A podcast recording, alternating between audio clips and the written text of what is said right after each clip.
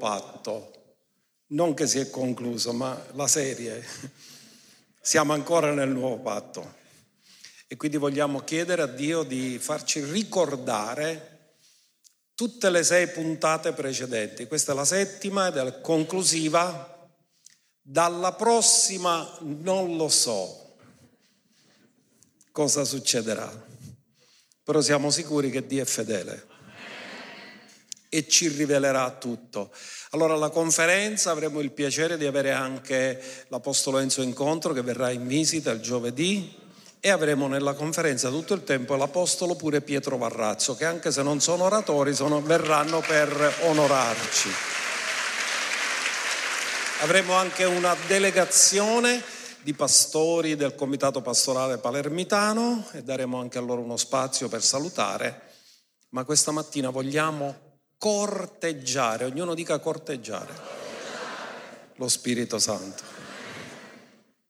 Spirito Santo ti onoriamo, ti ringraziamo che ci hai reso il tuo Tempio. Neanche i profeti dell'Antico Testamento che hanno scritto la parola erano tuo Tempio, erano ispirati ma non erano tuo Tempio. E noi forse non ci rendiamo conto della grande ricchezza che abbiamo di essere collettivamente e soggettivamente il Tempio dello Spirito e tu abiti dentro di noi. Che grande onore che abbiamo. E vogliamo percepirne tutta la profondità, tutta la grandezza, tutta la ricchezza di tutto questo. E ti chiediamo di aiutarci sempre di più a realizzare una comunione sempre più profonda e un'intimità sempre più grande con te. Noi ti diamo tutta la gloria, tutto l'onore, mentre oggi tu ci farai intendere la tua parola perché tu sei il rivelatore della parola, tu sei l'ispiratore, colui che ha ispirato gli scrittori, ma tu sei il rivelatore della parola. E noi ti diamo tutto il ringraziamento, tutta la lode per quello che oggi nel tuo grande amore per noi hai preparato per ciascuno di noi. E ti diamo tutto il ringraziamento nel nome di Gesù. Amen e amen. Comodatevi.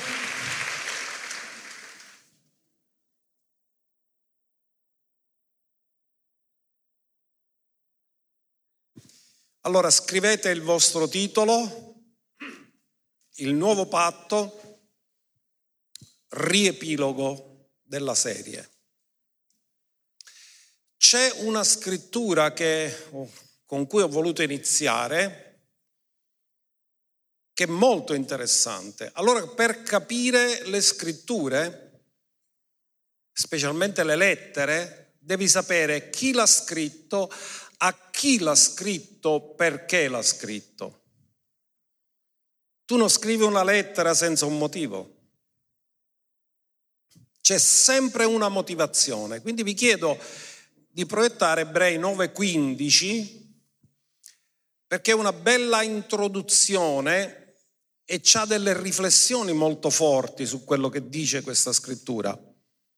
Ebrei, capitolo 9, verso 15, se ce la proiettano è molto meglio, oltre che leggerla. Allora dice così, e perciò egli è il mediatore del nuovo patto. Quanti di voi sapete chi era il mediatore dell'antico patto? Era Mosè, sì o no? Non siate dubbiosi, era Mosè. Gesù è il mediatore del nuovo patto. La sua morte è avvenuta per redimere delle trasgressioni commesse sotto il primo patto. Ora ascoltate, questo è molto interessante. Paolo sta scrivendo agli ebrei, ai suoi fratelli ebrei, o chi per lui l'epistola agli ebrei. Non tutti sono d'accordo che l'abbia scritto Paolo, non ha importanza, è ispirata dallo Spirito Santo. Dice redimere dalle trasgressioni commesse sotto il primo patto. Ora fermatevi un attimo, ma nel primo patto mosaico non c'era Yom Kippur, il giorno dell'espiazione? Ma perché sta dicendo che Gesù deve morire per redimere le persone per i peccati commessi sotto il primo patto se c'era Yom Kippur che doveva rimuovere il, i peccati? Perché in realtà i peccati non venivano rimossi, venivano coperti. Quindi per avere la rimozione della natura di peccato e la rimozione dei peccati doveva venire il nuovo patto perché nell'antico patto, poi lo leggeremo, non c'era la promessa del, dei peccati lavati, ma c'era la promessa dei peccati coperti. Ma ciò che è coperto può sempre essere scoperto, ma ciò che è lavato non lascia traccia. Quindi Gesù dice che è venuto per redimere dalle trasgressioni commesse sotto il primo patto, sta parlando agli ebrei, perché noi non c'eravamo nel patto. E poi dice affinché i chiamati, e qui ci siamo pure noi. La prima parte è solo per gli ebrei, perché noi non eravamo sotto quel patto. Ma la seconda parte, i chiamati, non sono solo ebrei, sono anche gentili. I chiamati ricevono l'eterna eredità promessa, la promessa dell'eterna eredità. Ora fermatevi un attimo, a chi l'aveva fatto Dio la promessa dell'eterna eredità? E qual è questa eredità? Sapete che Dio promise ad Abramo che avrebbe avuto il governo del mondo? E alla sua progenie, perché la promessa fu fatta ad Abramo e alla progenie di Abramo e la progenie di Abramo è Cristo. Quindi l'ultimo Adamo governerà per sempre il mondo in nuovi cieli e nuova terra dove la, la giustizia abita. Dice che nella promessa della legge non c'era l'eterna eredità, era nel patto abramico. E Gesù è venuto a compiere questo patto abramico. Ora dobbiamo comprendere il linguaggio dei patti e credo che tutti voi avete imparato una cosa molto importante, che Dio si relaziona solo attraverso patti. E tu non puoi realmente avere certezza della relazione con Dio a meno che non conosci esattamente il patto dove ci troviamo. Quindi lo scrittore sta cercando di spiegare che c'è stata una transizione di patto, non siamo più sotto l'antico patto, siamo nel nuovo patto, non siamo più sotto Mosè che è mediatore del primo patto mosaico, ma siamo sotto un altro mediatore che è Gesù Cristo che è mediatore di un nuovo patto. Ora questo è importante, che lo comprendiamo.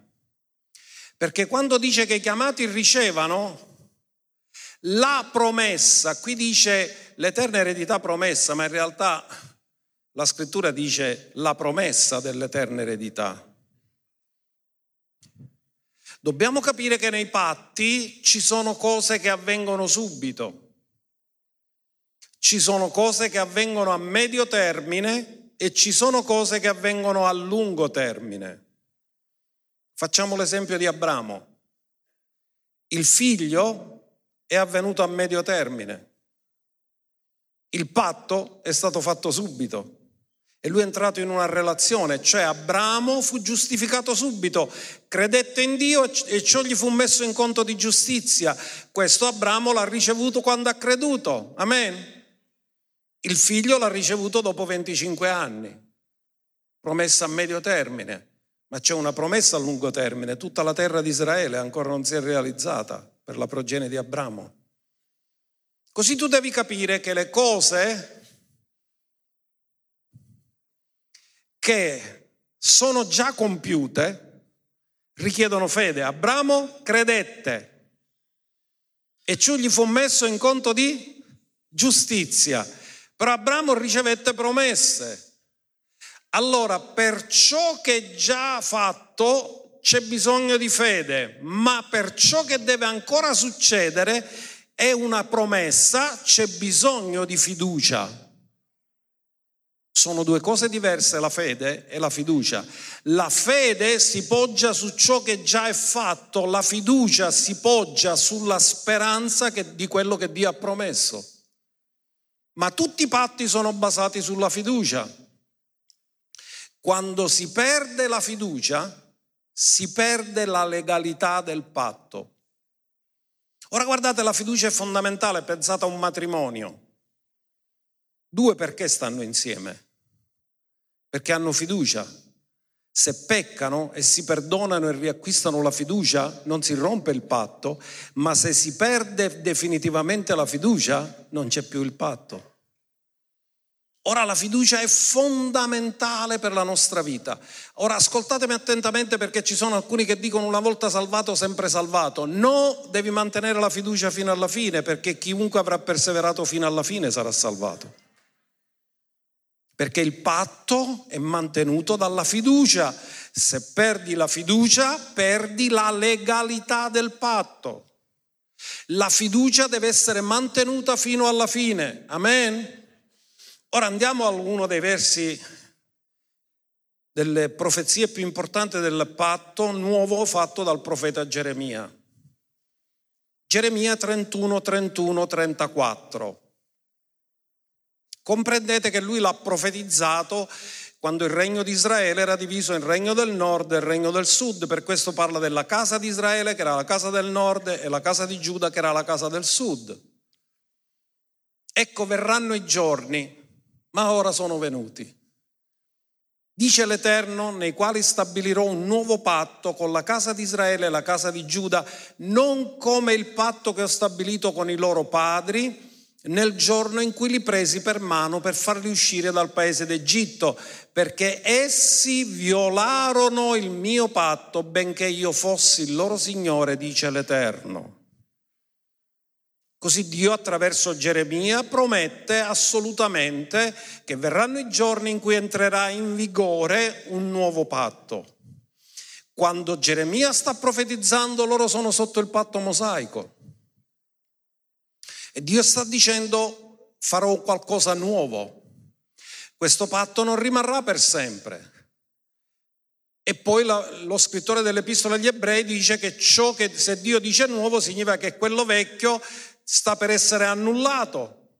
Lo leggeremo poi, tutto questo. E anche il verso che segue, il verso 34, andiamo a vedere i versi successivi, 33 e 34. Ma questo è il patto che stabilirò con la casa di Israele dopo quei giorni, dice l'Eterno. Metterò la mia legge nella loro mente e la scriverò nel loro cuore. Ora ascolta bene. Questo è il lavoro che Dio ha fatto nel nuovo patto. Ora voglio che tu comprendi una cosa, nel momento in cui Dio ha scritto la legge nel tuo cuore e l'ha messo nella tua mente, perché dice e così sarò il loro Dio ed essi saranno mio popolo, significa che attraverso la nuova nascita sei divenuto incompatibile con il peccato. Dillo, io sono incompatibile con il peccato. Perché Dio cosa ha scritto nel tuo cuore? Ha scritto la sua legge e nella tua mente ha messo la sua legge nella tua mente ed è scritta nel tuo cuore quindi Dio ha fatto un'operazione meravigliosa che ti ha reso incompatibile con il peccato. Se prima il bene era un incidente di percorso, ora è il peccato un incidente di percorso perché tu sei diventato incompatibile con il peccato, non ti puoi più godere il peccato perché Dio ti ha messo la sua legge, l'ha scritta nel tuo cuore e l'ha messo nella tua mente.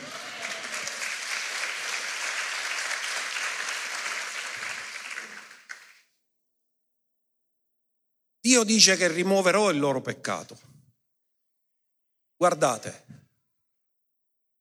questo è fantastico. Non insegneranno più ciascuno il proprio vicino, né ciascuno il proprio fratello dicendo conoscete l'Eterno perché tutti mi conosceranno dal più piccolo al più grande, dice l'Eterno, perché io perdonerò la loro iniquità e non mi ricorderò più del loro peccato. Ora ascolta, Loro sono sotto l'antico patto. Quindi significa che sotto l'antico patto Dio si ricordava. Perché? Perché i peccati erano coperti. Ma nel nuovo patto i peccati vengono lavati e Dio dice io perdonerò la loro iniquità e non mi ricorderò più del loro peccato. Quando l'iniquità e il peccato sono rimossi, non rimane il ricordo di essa. Voglio dirti una cosa, nel momento in cui sei entrato nel nuovo patto, Dio nel momento che ti ha fatto nascere di nuovo ti considera come se non avessi mai peccato. Dillo, Dio mi considera come se non avessi mai peccato. E il diavolo va a pescare sempre sul nostro passato, ma Dio non se lo ricorda più. E quando il diavolo ti ricorda il tuo passato, ricordagli il suo futuro.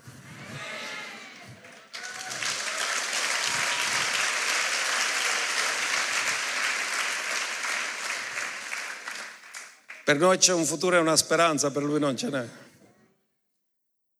Allora, andiamo a vedere un'altra scrittura molto interessante in Ezechiele 36, dal verso 26. C'è ancora un approfondimento del nuovo patto. Stabilirò con loro un patto di pace. Quindi in questo patto Dio stabilisce la pace. Giustificati dunque per fede abbiamo pace presso Dio per mezzo di Gesù Cristo nostro Signore. Sarà un patto eterno con loro. Li renderò stabili. Quanti di voi combattete con la vostra instabilità? Dio dice io li renderò stabili. Li moltiplicherò e metterò il mio santuario in mezzo a loro per sempre. Vedete, Ezechiele parla del Tempio. Mentre Geremia non ne parla, parla dell'opera interiore, Ezechiele parla che ci sarà un tempio, un santuario in Israele, la mia dimora sarà presso di loro, sì, io sarò il loro Dio ed essi saranno il mio popolo. Vedete che ci sono cose simili di quelle che ha detto Geremia, ma ci sono anche delle cose nuove più specifiche, ad esempio lo chiama patto di pace, patto eterno, e ci sono delle cose meravigliose che vengono dette su questo. Poi tutto questo viene ripreso nell'Epistola agli Ebrei, capitolo 8, verso 6. Guardate cosa dice. Sta riprendendo quello che è successo, ma ora, vi ricordate cosa ha detto Geremia? Verranno i giorni. Ma ora lo scrittore dice sono venuti questi giorni. Ma ora Cristo ha tenuto un ministero tanto più eccellente in quanto egli è mediatore di un patto migliore fondato su migliori promesse. Spenderemo qualche parola poi su questo. Nessuno dell'antico patto è mai nato di nuovo. Il massimo che si poteva ottenere era come Mosè, servo fedele, ma mai figli. Il nuovo patto ha promesse migliori, perché noi la dimora dello Spirito neanche gli scrittori della Bibbia l'avevano, ce l'abbiamo noi. Quindi c'è un cambio migliorativo. Perché quando dice che è migliore significa che ha lasciato le cose buone che c'erano e ne ha aggiunte delle altre. E dice che sono fondate su migliori promesse perché se quel primo patto fosse stato senza difetto non sarebbe stato necessario stabilirne un altro. Ora fermati, qual è stato il difetto del primo patto? Del patto mosaico? Non ha lavato i peccati, li ha coperti. In altri termini, se uno peccava poteva recuperare la comunione con Dio, ma non perdeva la natura di peccato. Nel nuovo patto, quando nasci di nuovo, c'è la remissione. Remissione significa cancellazione totale e sei considerato come se non avessi mai peccato. Sapete cos'è la remissione? Quando andate a fare benzina o gasolio, Cosa fa quello che vi fa la benzina, azzera il contatore. E com- devono comparire tutti i zeri, vero? Se no tu ci paghi chi dare chi dure prima. Se lui non fa la remissione, tu paghi le cose precedenti di un altro. Ma quando azzeri e parti da zero, allora significa che sei partito da una condizione dove non c'è nulla e poi sarà versato nella tua macchina, nella tanga sarà versato il carburante. Tu pagherai solo quello che c'è dopo. Ma prima di fare la manovra, di metterti il carburante, lui deve azzerare la macchina. Quella è la remissione. Dio ha azzerato completamente con noi. Amen. Lo dico di nuovo, Dio ti considera come se non avessi mai peccato quando sei nato di nuovo, non hai passato. Sei una nuova creazione. Se uno è in Cristo, egli è una nuova creazione, le cose vecchie sono passate, tutte le cose sono diventate nuove. Allora dice, se il patto fosse stato senza difetto, dov'è il difetto? Ora ascoltatemi bene. Il difetto del patto mosaico è che non è riuscito a fare in modo che si realizzasse l'intenzione originale di Dio. E qual era l'intenzione originale di Dio? Non avere impiegati, non avere servi, ma avere figli. E quel patto non è riuscito a fare avere figli. Quel patto è riuscito ad avere servi, ma non avere figli. Se avesse prodotto figli, sarebbe coincisa con l'intenzione originale di Dio, ma poiché non ha prodotto figli, non soddisfaceva l'intenzione originale di Dio, perché l'intenzione originale di Dio noi la possiamo poi trovare e la leggeremo in Efesini capitolo 1 versi 3 e 4 che dice che lui ci ha, avanti la fondazione del mondo ci ha predestinati ad essere suoi figli, non suoi servi. Poiché i figli servono è normale, ma non come servi, ma come figli, col cuore di figli. Allora, guardate cosa dice ancora. Ebrei, ci sono delle cose ancora molto interessanti dopo che dice che se no, non aveva difetto non c'era bisogno di farne un altro. Dio infatti rimproverandole dice ecco vengono i giorni che io concluderò con la casa di Israele e la casa di Giuda un nuovo patto. Sta ripetendo Geremia 31, 31. Cosa dice ancora? Andiamo al verso 12. Perché io avrò misericordia delle loro iniquità e non mi ricorderò più dei loro peccati e dei loro misfatti. Perché Dio non se li ricorda più? Forse perché soffre di corta memoria? No, perché ha deciso di azzerare tutto.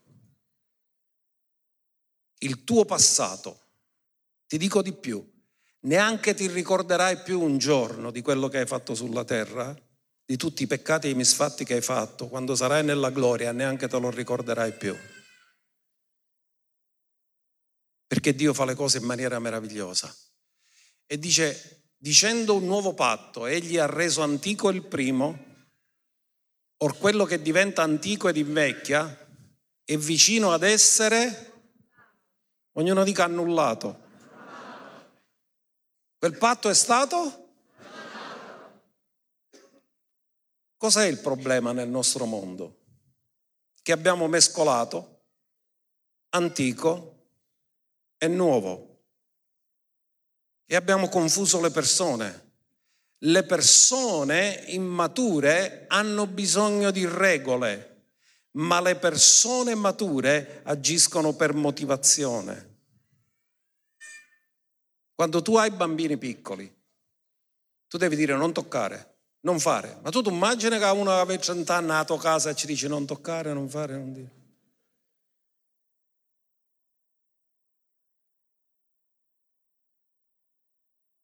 Quando sei piccolo hai bisogno di regole, ma quando sei cresciuto, quello che ti guida è la tua motivazione d'amore. E Dio vuole farci fare questa transizione da regole a motivazioni. Perché il nuovo patto, la caratteristica del nuovo patto, da questo vi riconosceranno che siete miei discepoli se avete amore è la motivazione, non parla di azioni parla di motivazione. In altri termini, realizziamo pienamente il nuovo patto quando la nostra motivazione in qualsiasi cosa facciamo è l'amore. Perché questa è l'intenzione originale di Dio per ognuno di noi. Ora, questo patto abbiamo detto che era stato stipulato tra la casa di Israele e la casa di Giuda e abbiamo impiegato almeno una sessione dove abbiamo parlato alla Chiesa come c'è potuta entrare, visto che ancora manco c'era la Chiesa quando Dio ha fatto questa promessa e anche quando Gesù ha stabilito la nuova ed eterna alleanza nella celebrazione dell'ultima cena, la Chiesa non esisteva ancora e abbiamo imparato che nel sacrificio della croce Gesù non muore solamente per liberare Israele dai peccati dell'antico patto, ma muore come l'agnello di Dio che toglie il peccato del mondo. Guardiamo Efesi 2, 17 e 18, perché questo è molto importante. Dice che egli venne per annunciare la pace. Vi ricordate che Ezechiele ha detto sarà un patto di pace? A voi che eravate lontani, parla dei gentili,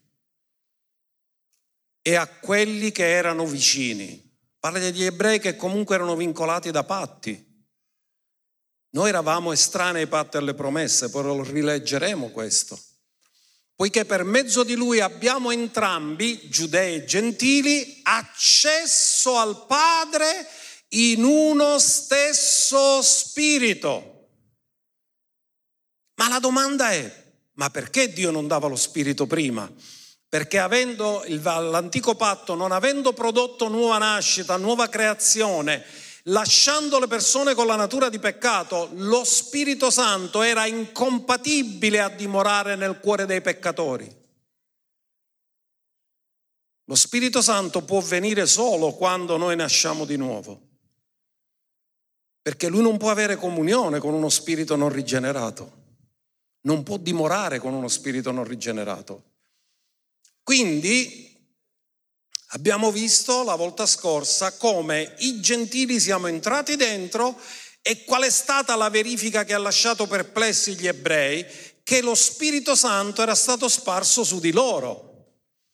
In Atti 11 verso 1 andiamo a vedere la perplessità del popolo ebraico che convinto ancora che il Messia era solo per loro, non comprendevano ancora che i gentili venivano chiamati e che Gesù era morto come l'agnello che toglie il peccato del mondo e dice ora gli apostoli, i fratelli che erano in Giudea, vennero a sapere che anche i gentili avevano ricevuto la parola di Dio. Vi ricordate il centurione Cornelio? Vi ricordate Pietro che predica? E la notizia arriva a Gerusalemme, i gentili sono stati battezzati nello Spirito Santo. Hanno chiamato Pietro, come l'hai battezzato in acqua, come ti sei permesso? E Pietro ha dovuto spiegare, scusate, non sono stato io, è stato Dio che li ha battezzati nello Spirito Santo. E chi ero io da vietargli l'acqua se loro hanno ricevuto lo Spirito? In altri termini, il fatto che si riceve lo Spirito ti garantisce che hai l'accesso diretto al Padre che sei entrato nella nuova ed eterna alleanza.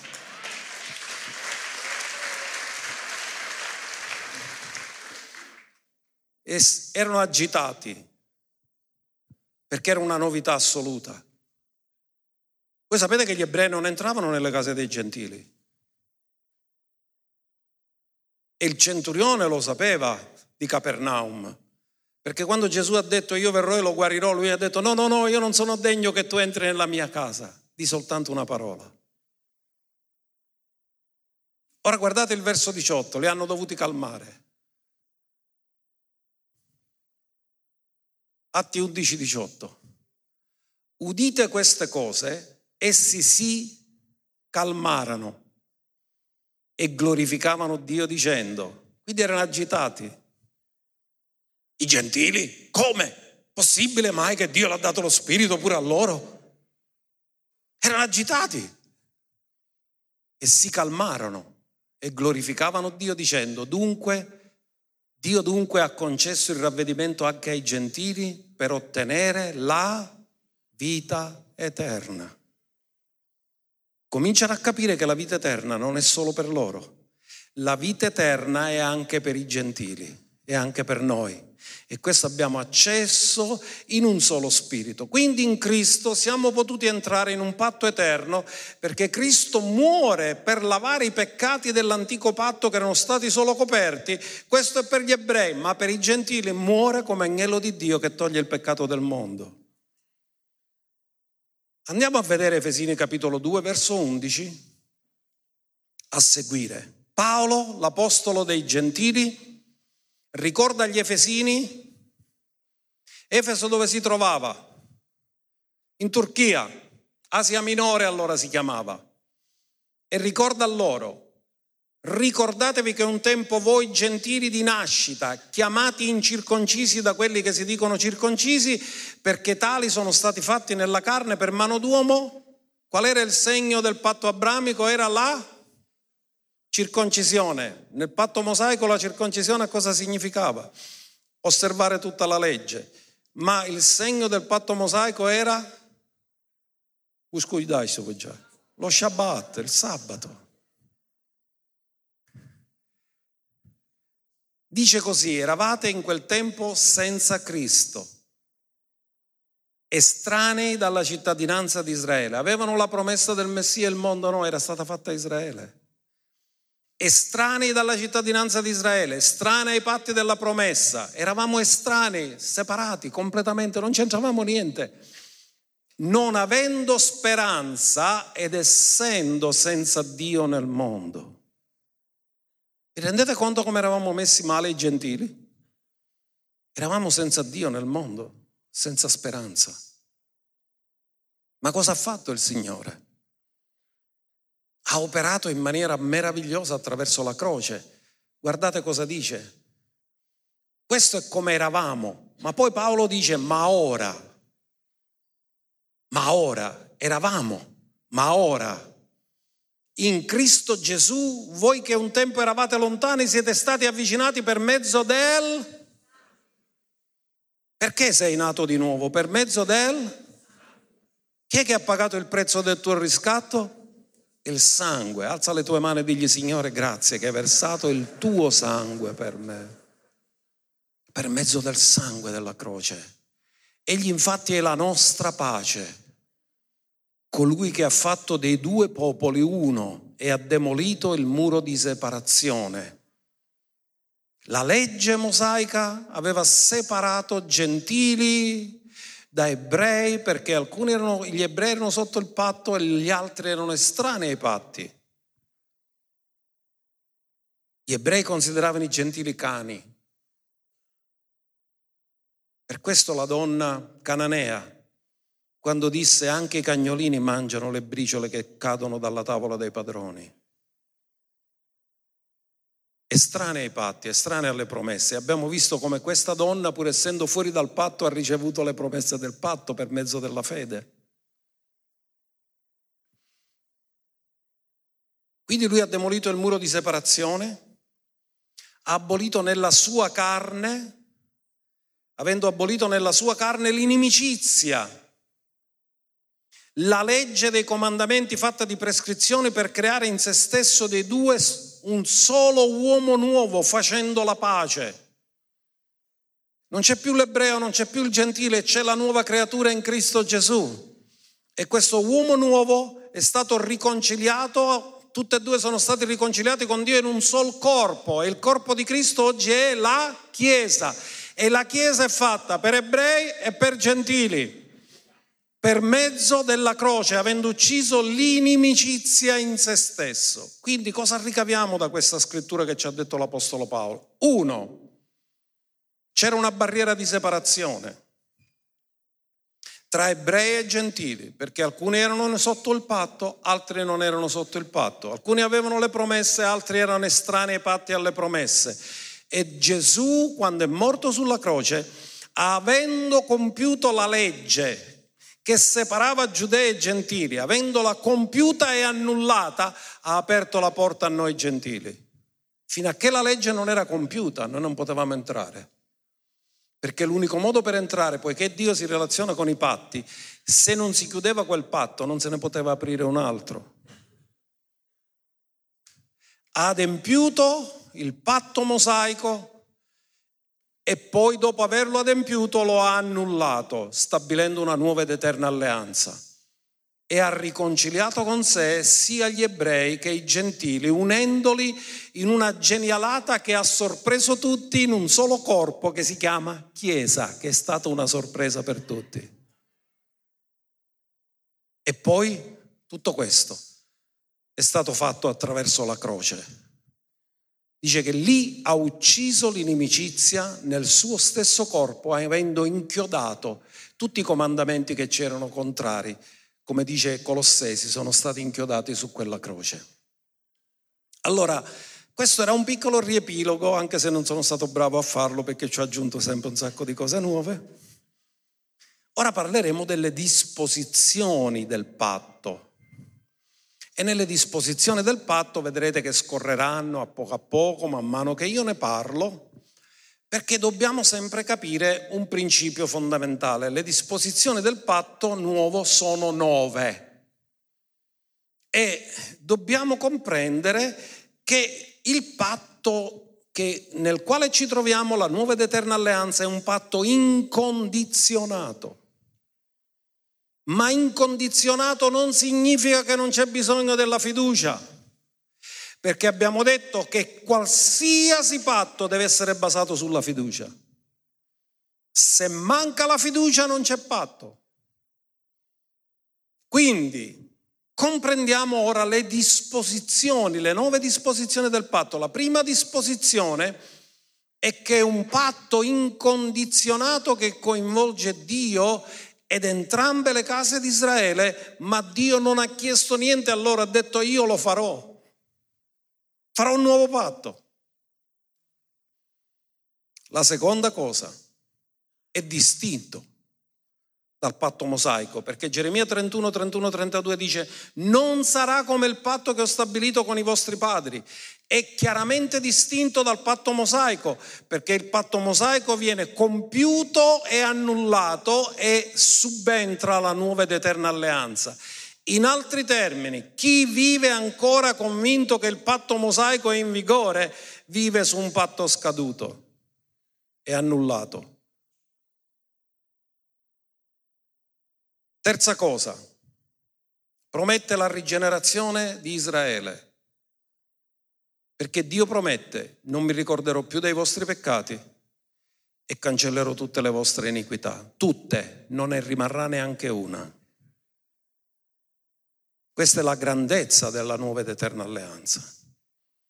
Guardate, se potete mandarlo, altrimenti lo leggo io, Isaia 59, 21, perché capisco che dovreste levare la slide, ma ve lo leggo io. Quanto a me, questo lo dice Isaia, c'è un'altra scrittura di Isaia, sì. Questo è il mio patto con loro, dice l'Eterno. Il mio spirito che è su di te e le mie parole che ho posto nella tua bocca non si allontaneranno mai dalla tua bocca né dalla bocca della tua progenie né dalla bocca della progenie della tua progenie, dice l'Eterno, da ora e per sempre. Mamma mia, perché le sue parole non si allontanano dalla tua bocca? Perché lui ha scritto la sua legge nel tuo cuore e l'ha messo nella tua mente. E la bocca parla della sovrabbondanza del... Se la sua legge è scritta nel tuo cuore, la sua parola non si diparte mai dalla tua bocca.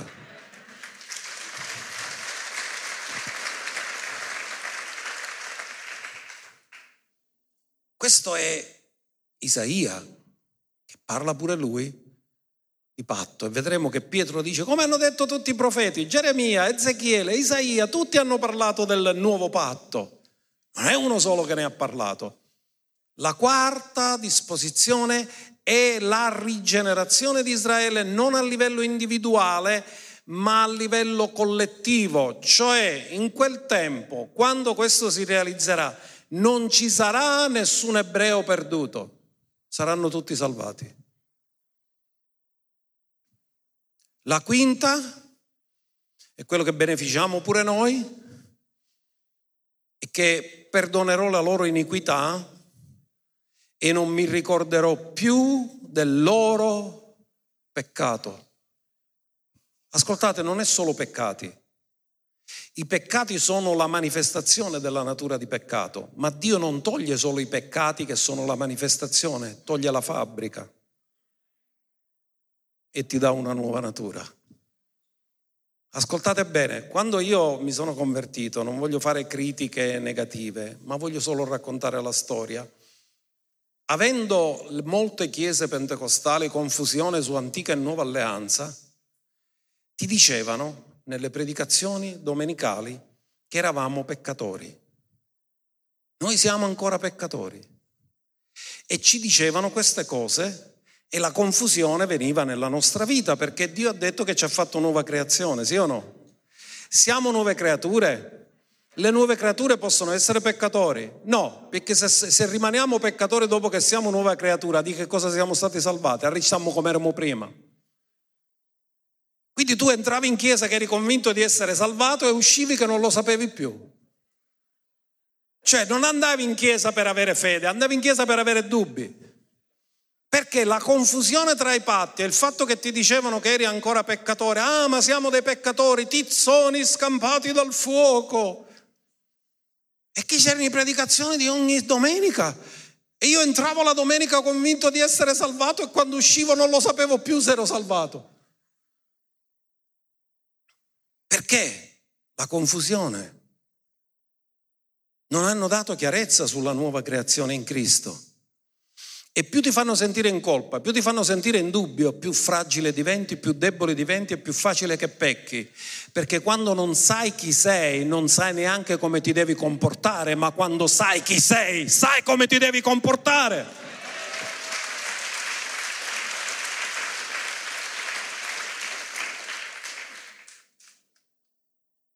La sesta disposizione, e l'abbiamo già detto, è che c'è prevista la dimora dello Spirito in noi, cosa che nessuno poteva avere, lo potevano avere su di loro lo Spirito, ma non in loro.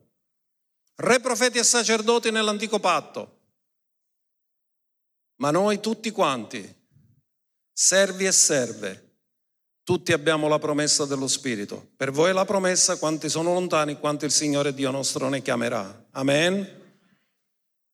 Quindi cosa dice la dimora dello Spirito. In Ezechiele 36, 27 l'abbiamo detto, ma lo possiamo rileggere, metterò dentro di voi il mio spirito, dentro di voi, e vi farò camminare nei miei statuti e voi osserverete e metterete in pratica i miei decreti o i miei comandamenti. Allora ascoltate bene, metterò dentro di voi il mio Spirito. Dov'è lo spirito? Dille, dentro di me. E poiché lo spirito è dentro di me, io posso camminare nei suoi statuti e posso osservare e mettere in pratica tutti i suoi decreti. In altri termini, la tua obbedienza, e ne parlerò alla conferenza di questo, non è motivata dalla paura o perché Dio se ubbidisci fa qualcosa, ma è motivata dal fatto che tu sei la dimora dello Spirito Santo e il timore di Dio, lo spirito di timore dell'Eterno dimora dentro di te per mezzo dello Spirito Santo, perché una delle caratteristiche dello Spirito Santo è il timore dell'Eterno.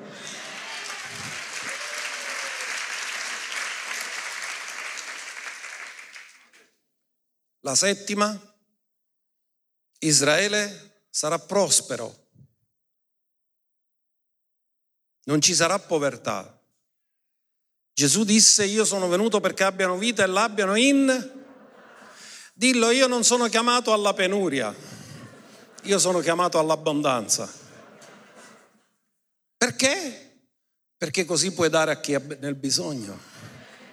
Come puoi aiutare un altro se tu non hai niente da dare? Dio ti abbonda perché tu possa provvedere e testimoniare che stando sotto il patto di Dio sei benedetto e che avendo prosperità dimostri che sei benedetto e puoi aiutare gli altri che ancora non conoscono l'Eterno e diventa una testimonianza per loro.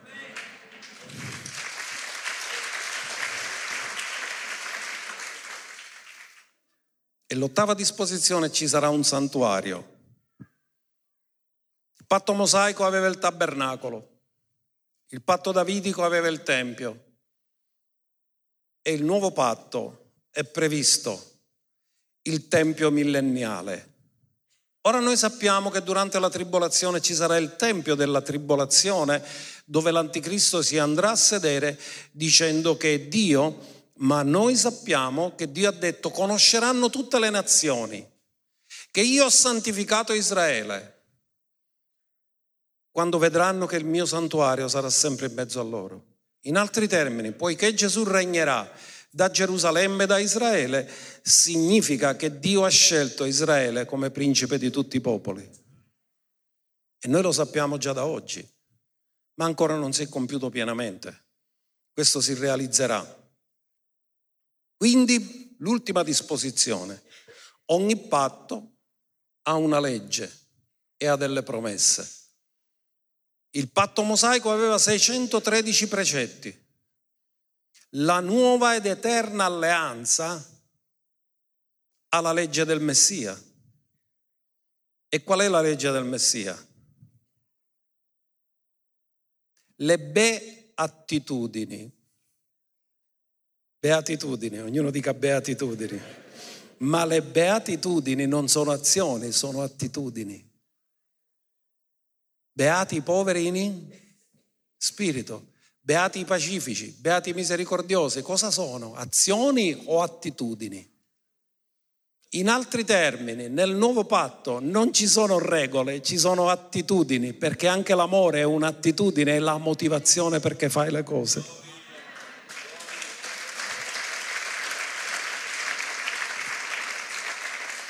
Io le chiamo le beatitudini, le chiamo beatitudini che sono attitudini del regno, stando nel regno.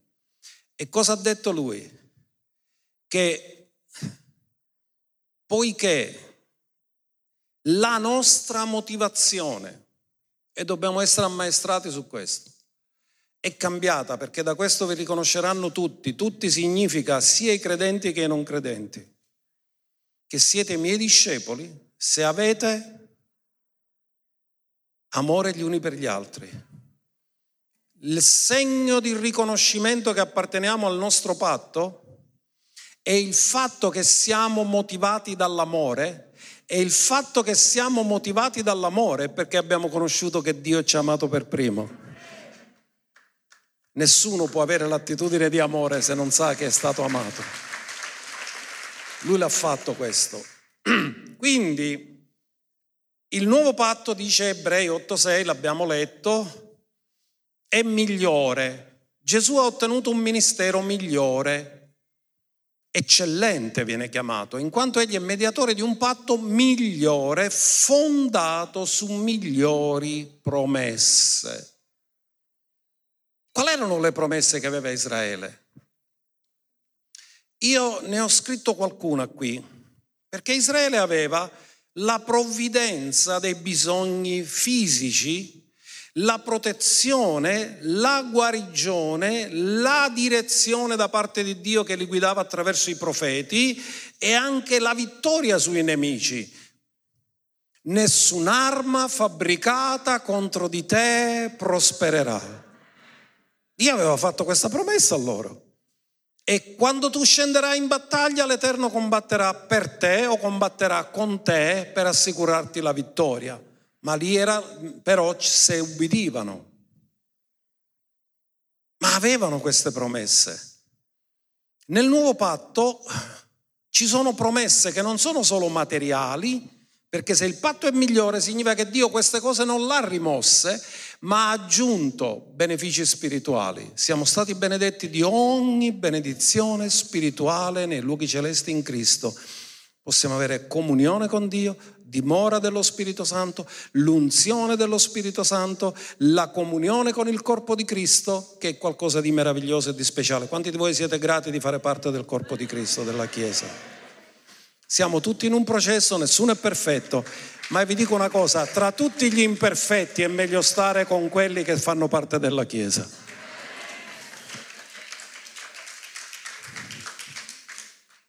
Perché là su peggio, non sono neanche nati di nuovo. Quindi la nuova alleanza Cosa ha portato di più bello? Uno, che nasciamo di nuovo, siamo nuova creazione e diventiamo compatibili con il futuro. Un peccatore non è compatibile con il futuro. Perché per fare parte di questo futuro devi fare parte della nuova creazione, deve essere figlio. Quindi Dio cosa ha fatto? Ci ha reso compatibili con il futuro, rimettendoci tutti i peccati e facendoci nascere di nuovo. Difatti in, Matteo, in eh, Luca 24 Gesù disse andate e predicate la remissione dei peccati. È una novità. Prima non c'era la remissione dei peccati, predicate la copertura dei peccati. Ora c'è la remissione dei peccati. Seconda cosa, riceviamo nel nostro spirito da Dio la vita di Dio e la nostra mente carnale può essere rinnovata. Quanti di voi vi siete accorti che dovete cambiare cervello?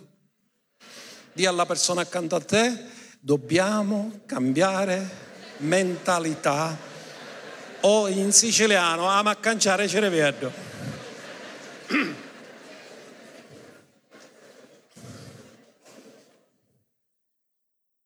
Poiché la legge di Dio è stata scritta nel tuo cuore e posta nella tua mente, cosa fa? Ti porta al rinnovamento della mente. Poi abbiamo visto un'altra cosa, che Dio viene ad abitare in noi come Chiesa. Non sapete voi che siete il Tempio dello Spirito e che lo Spirito di Dio abita in voi?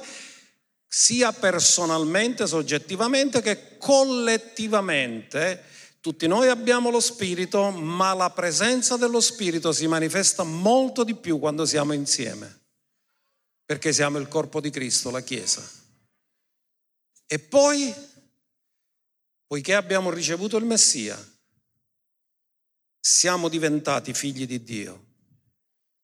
Ora guardate, voglio dire due parole sulla Chiesa. Io dico, tu non saresti oggi quello che sei senza la Chiesa anche se la Chiesa a volte viene disprezzata, criticata. Cioè, ma l'unico motivo perché si può disprezzare e criticare è perché c'è, ma se non ci fosse stata non ci saresti neanche tu.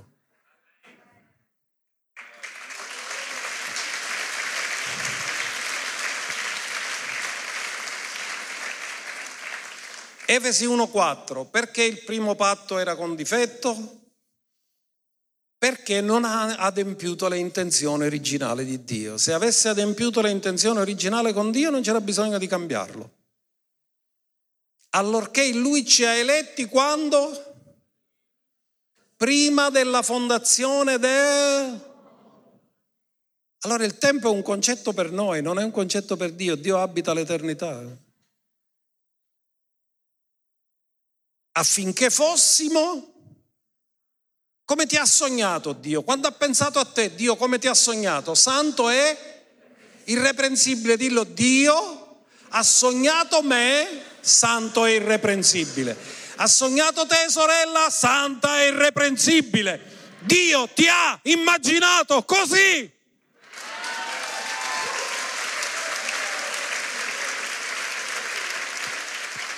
Santo e irreprensibile davanti a Lui nell'amore. Significa puoi anche sbagliare, ma la motivazione non mai deve essere sbagliata. Puoi sbagliare l'azione, ma non devi sbagliare la motivazione. Avendoci predestinati ad essere adottati, ognuno dica adottati. Dì alla persona accanto a te, ma tu sapevi che sono stato adottato?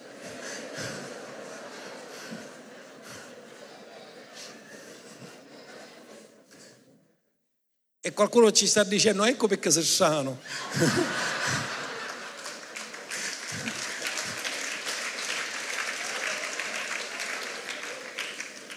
Se siamo nati nella famiglia di Dio, perché abbiamo bisogno, avuto bisogno di essere adottati? Perché non eravamo nati nella famiglia corretta quando siamo nati la prima volta. Poiché siamo nati nella famiglia sbagliata, siamo dovuti entrare nella famiglia definitiva. Siamo nati in Adamo, ma la nostra famiglia definitiva è in Cristo Gesù, nostro Signore. Ora siamo in Lui e apparteniamo a Lui. adottati come suoi figli. Perché aveva difetto l'antico patto? Perché non ha prodotto figli, ha prodotto servi. Quindi c'era bisogno di un patto che produceva da creature figli. L'antico patto ha fatto il massimo con i servi, che hanno servito fedelmente, ma non ha prodotto figli. Ma la nuova ed eterna alleanza produce figli, che è l'intenzione originale di Dio, perché lui cosa ha detto? Io sarò il loro Dio e si saranno il mio popolo, tutti alla sua immagine e somiglianza, restaurata pienamente secondo le sue intenzioni originali. Perché Dio mai cambia le sue intenzioni originali. Ma come facciamo a entrare in questo nuovo patto? Noi ci complichiamo la vita. Dio l'ha reso semplice. Il nuovo patto come si ci entra? Paolo ce l'ha detto. Come facciamo ad essere salvati?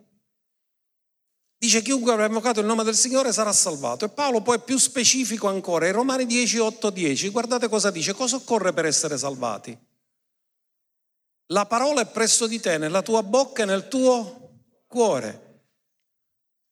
Quando è che la parola entra nel tuo cuore? Quando qualcuno ti testimonia la parola e tu la ricevi. E quando la ricevi, quella parola è già nel tuo cuore. E questa è la parola della fede che noi predichiamo. Qualcuno ti ha predicato, tu l'hai ricevuto, era già dentro di te e quando era dentro di te, cosa hai fatto? L'hai confessata. Se con la bocca confessi il Signore Gesù e credi nel tuo cuore che Dio l'ha risuscitato dai morti, sarai... Il cuore e la bocca ce l'abbiamo tutti? La capacità di avere fiducia ce l'abbiamo tutti? Così Dio l'ha reso semplice l'entrata nel nuovo patto. Perché tutto è compiuto. La nostra parte è solo questa. Alcuni dicono troppo semplice. Ma tu quando ricevi Gesù come Signore, significa che sottometti interamente la tua vita a Lui. Se l'hai capito cosa significa aver ricevuto Lui come Signore. E se tu sottometti la tua vita a Lui, significa che non farai nulla senza di Lui e non farai nulla contro di Lui.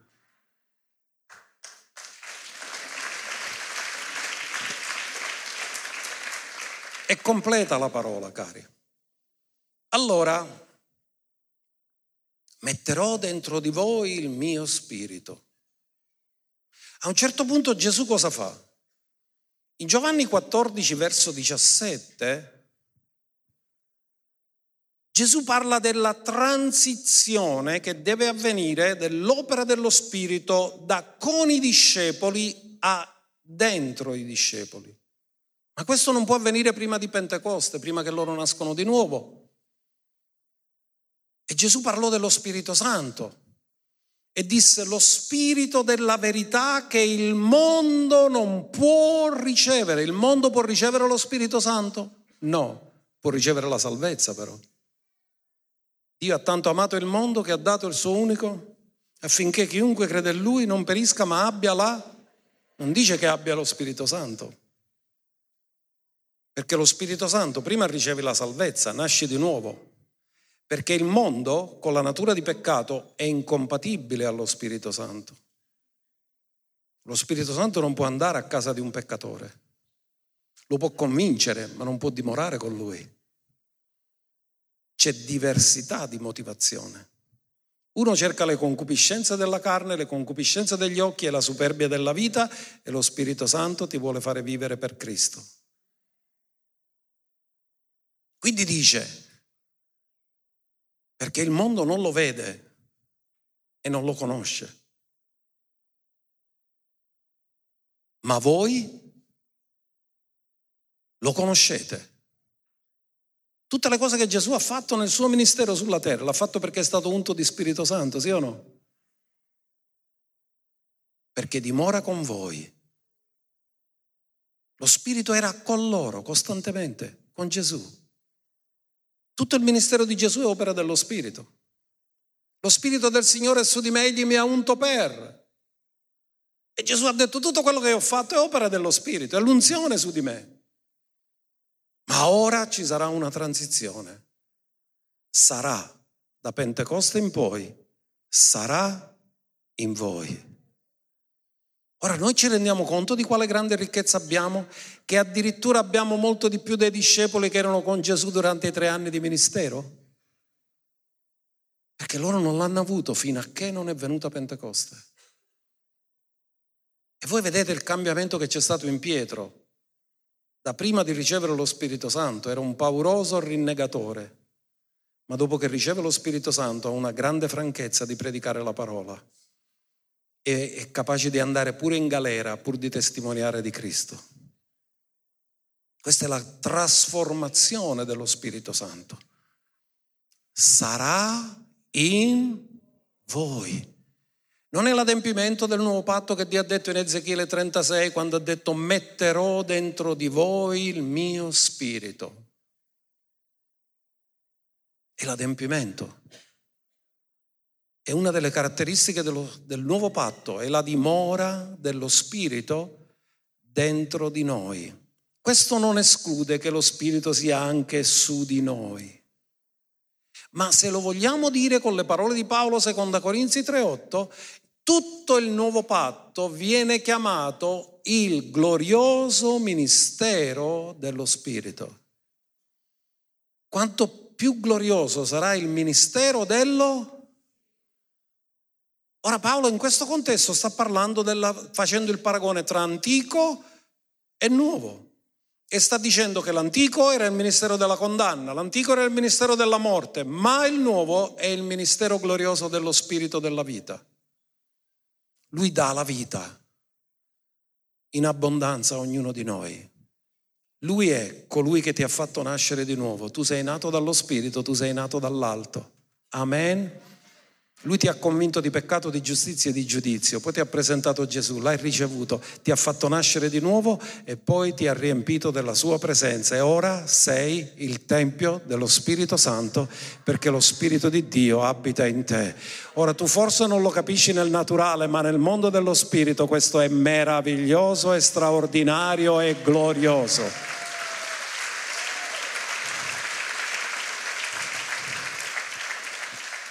Dite con me, lo spirito della gloria dimora in me. Per questo siamo portati ad andare sempre avanti di gloria in gloria. In altri termini, ogni volta che raggiungiamo qualcosa ci rimane una santa insoddisfazione che ci spinge ad avere di più. Vi piace la santa insoddisfazione? O siete arrivati? Io non mi sento arrivato, io sono sempre partito. e vedo che c'è sempre molto di più da poter raggiungere.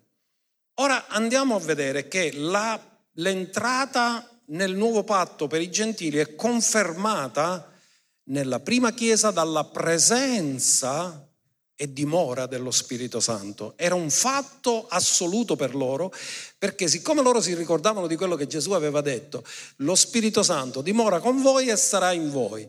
Allora se lo Spirito Santo dimorava in loro e poi questo succedeva anche ai gentili, loro si sono dovuti piegare all'evidenza che anche i gentili sono entrati nel nuovo patto, sì o no? Che questa transizione è avvenuta. Andiamo a vedere Atti 10, 42 la predicazione di Pietro a casa del centurione Cornelio. Erano italiani, corte italica. Era il centurione della coorte detta italica. Ora egli ci ha comandato, il Signore, guarda, lui sta parlando ai gentili, non sta parlando agli ebrei. Ascoltate bene, ora qua mi perseguiteranno a dire queste cose.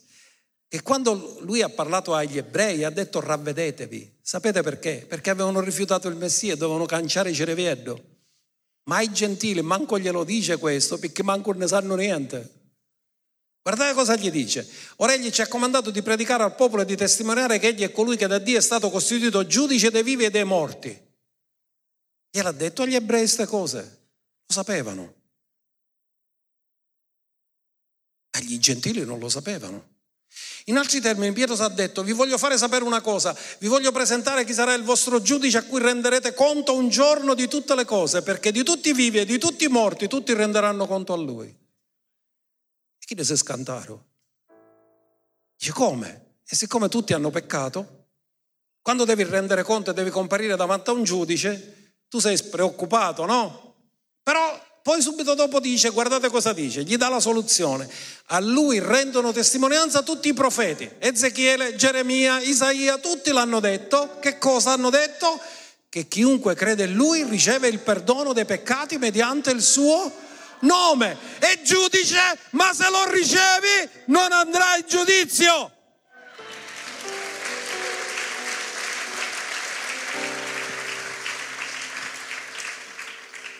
Ora Pietro sta predicando questo.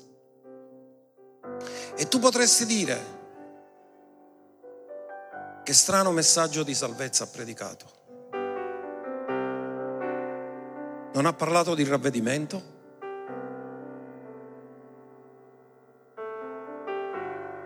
Perché loro non avevano niente, non, non l'avevano rifiutato il Messia, manco sapevano che aveva Bienere. È la prima volta che ne sentono parlare e dice, dopo questo, cosa avviene? Pietro ha solo detto queste cose, guardate. Ha detto semplicemente, chi crede in lui riceve il perdono dei peccati. Verso 44, che succede?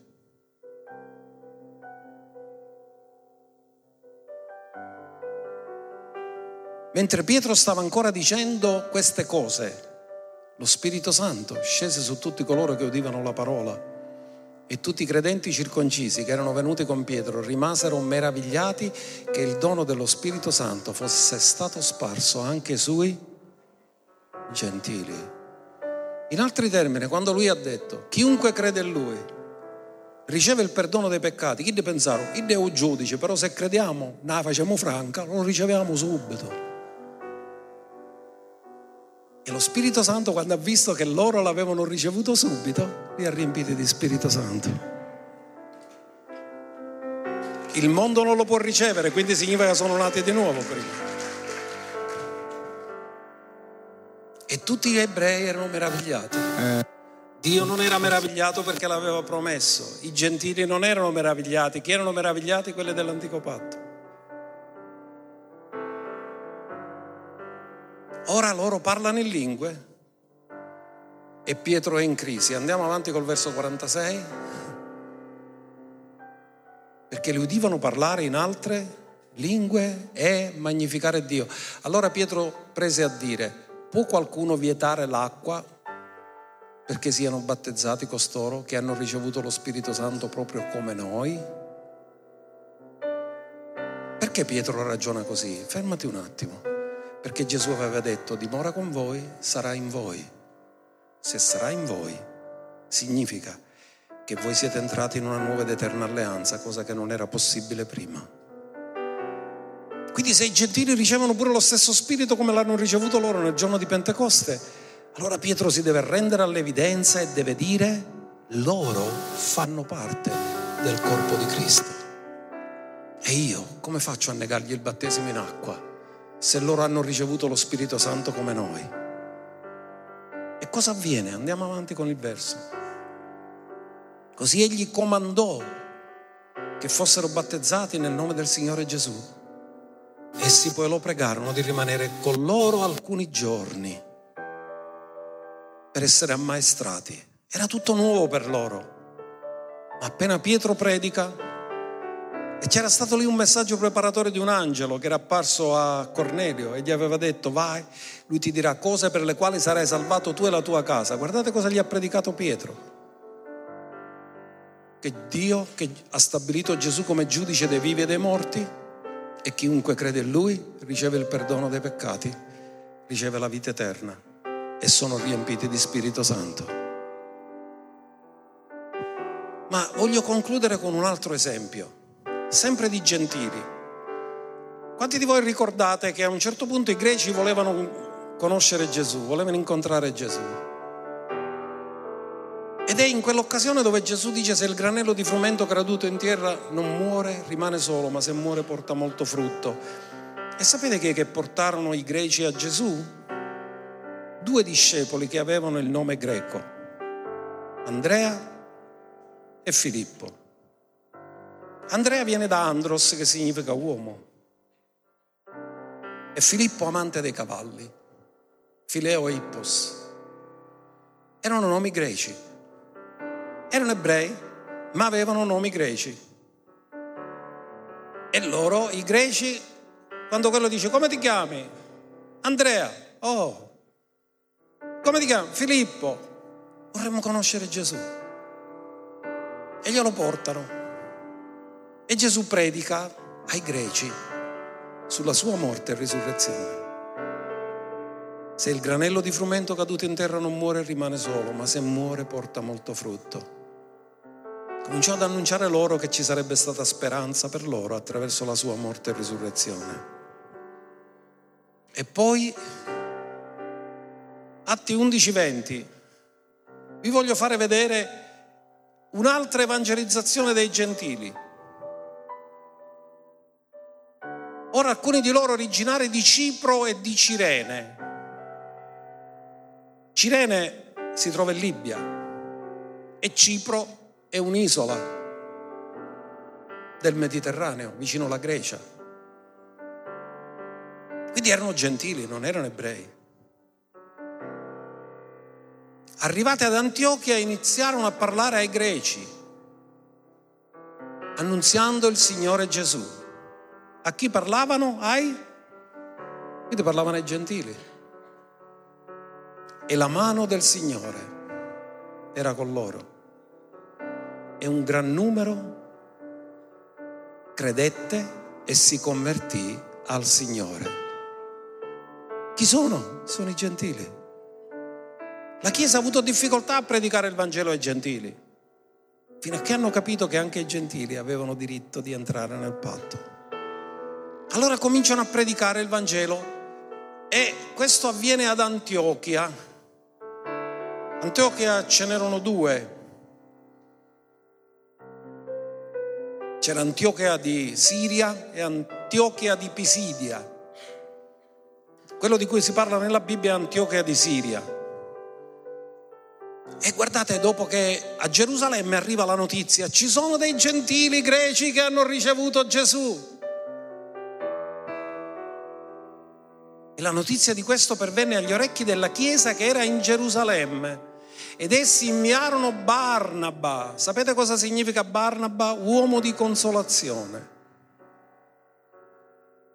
Perché andasse fino ad Antiochia. E quando egli giunse, vista la grazia di Dio, si rallegrò e li esortava tutti a rimanere fedeli al Signore. Come si mantiene la salvezza? Chiunque avrà perseverato fino a lui ha detto siete salvati, l'unica cosa che vi rimane da fare è stateci ferme nella salvezza. Ed esortava tutti a rimanere fedeli al Signore con fermo proponimento di cuore. State fermi nel Signore. Con fermo proponimento di cuore. E poi dice il verso 24, egli era un uomo per bene da bene. Barnaba era una bravissima persona, uomo di consolazione. Ma non solo questo, era pieno di Spirito Santo e di fede. Dio gli manda uno pieno di Spirito Santo e di fede perché per capire che anche i gentili hanno ricevuto la grazia ci vuole uno che ha sensibilità spirituale e non ha pregiudizi. E un gran numero di persone. Quanti? Questa è profezia per Palermo, un gran numero di persone si aggiungerà al Signore.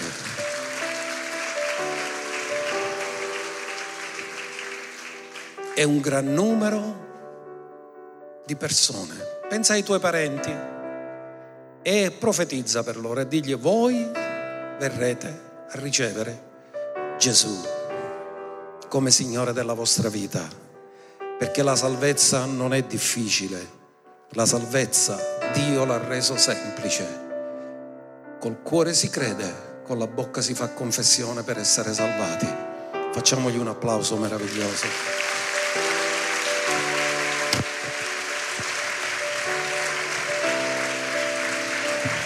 Alleluia. Il Vangelo è semplice. Sono gli uomini che lo rendono complicato, perché se Pietro avesse predicato questo messaggio, gli avrebbero detto, ah, ma non è completo. Devi dirgli che devono confessare tutti i loro peccati. Ma quando ricevi Gesù, nasci di nuovo e diventi incompatibile al peccato per natura. È che non abbiamo fiducia in quello che Dio fa in noi. Noi vorremmo controllare sempre le persone. Non c'è bisogno di controllare. Il timore di Dio dimora dentro i figli di Dio. È Lui che ci controlla. Senza bisogno di avere nessuno che te lo viene a dire, lo sai. È la grazia di Dio che dimora dentro di noi. Una moltitudine fu aggiunta al Signore. Noi preghiamo che la nostra città abbia una moltitudine di persone che possono ricevere la vita eterna in Cristo Gesù. Amen e amen. Vogliamo alzarci e adorare il Signore.